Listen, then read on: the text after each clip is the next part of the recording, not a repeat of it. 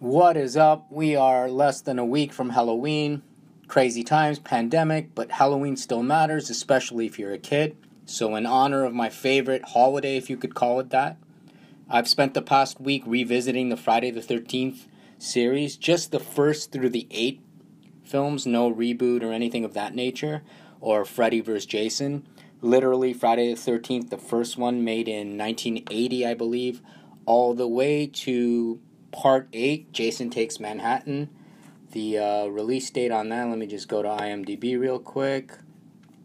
That was 1989. So I dusted off this series. It's a series that terrified me as a kid. I grew up in the 80s. I have an older brother.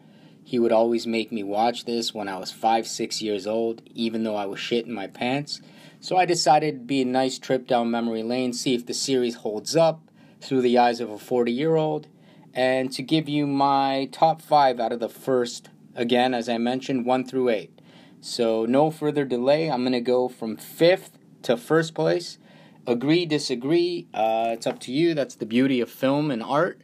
So let's jump right in it. Coming in at number 5, I went with Friday the 13th Part 3, released in 1982.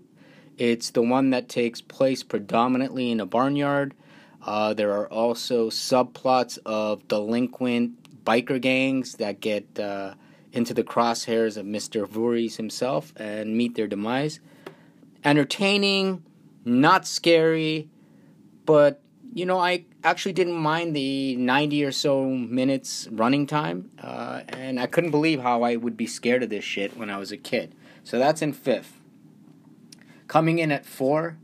I read up on a lot of reviews of this film. It got torn to bits, but I actually had a lot of fun watching this. It took me back to when I was 11 years old, which is Friday the 13th Part 8, Jason Takes Manhattan. I remember when I first watched that as a kid at 11, it was the first time that I actually did not fear watching the film on my own. I was proud of myself. I was a preteen, and it was a test to see how brave I could be. And I actually enjoyed it then, and I couldn't stop laughing watching it as a 40-year-old the other night. Most of the film itself takes place on a kind of like a boat, like a yacht. Not a yacht, bigger than a yacht. It's a bunch of high school students who just graduated, and they're on their way to New York City as a trip. And somehow Jason boards the ship, and the murders follow suit. Super fun, toxic waste. Some comedic moments. It also gives you a nice little portal back into New York City at that time, pre-internet, pre-Bill Clinton, pre-a lot of things, a lot of nostalgia. Times Square looked entirely different. I really dug this film, so that comes in at number 4. My bronze medalist out of the 1 through 8 stars the none other than Mr. Corey Feldman as Tommy Jarvis, Friday the 13th, Part 4, The Final Chapter. Really interesting take on this film. There's a lot of psychological subplots intertwined into the movie, not to mention that it was quite scary. Not at 40 years old, but I could see why at the age that I saw it. I believe that film came out, let me take a look, that came out in 84, which makes me 6. Can't believe I watched that at 6.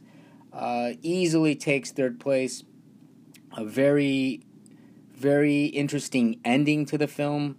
I won't spoil it for you, but definitely holds up. I enjoyed the film, and that's my 3rd place finish. Coming in at number 2 is the actual first Friday the 13th, made in 1980, came 2 years after the Halloween smash hit.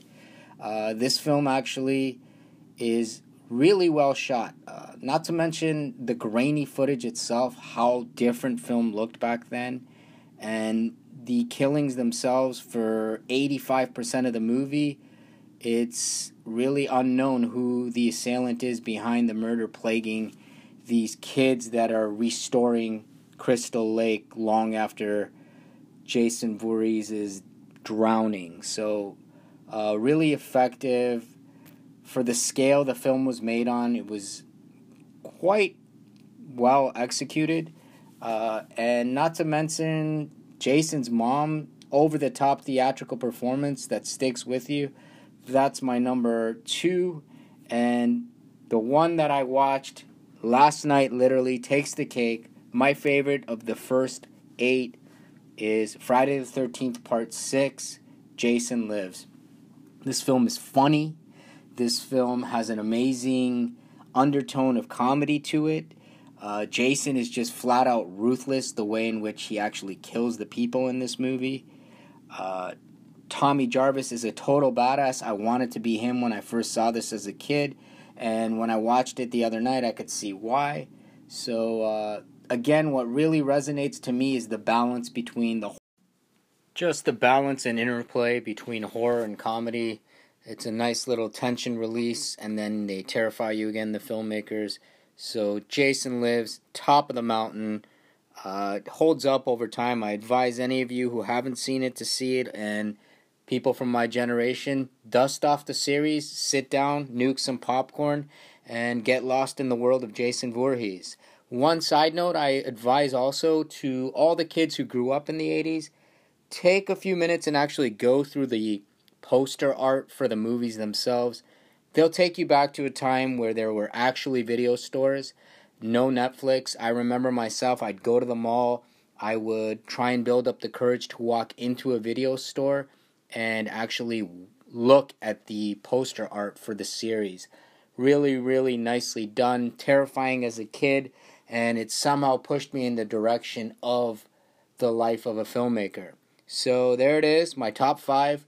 Had a blast watching them. Can't wait for Halloween. Stay safe. Stay vigilant. If you're American, make sure to vote next Tuesday. Don't care who you vote for, but vote. A lot of people in this world don't have that right. And thank you for listening, and join me next time.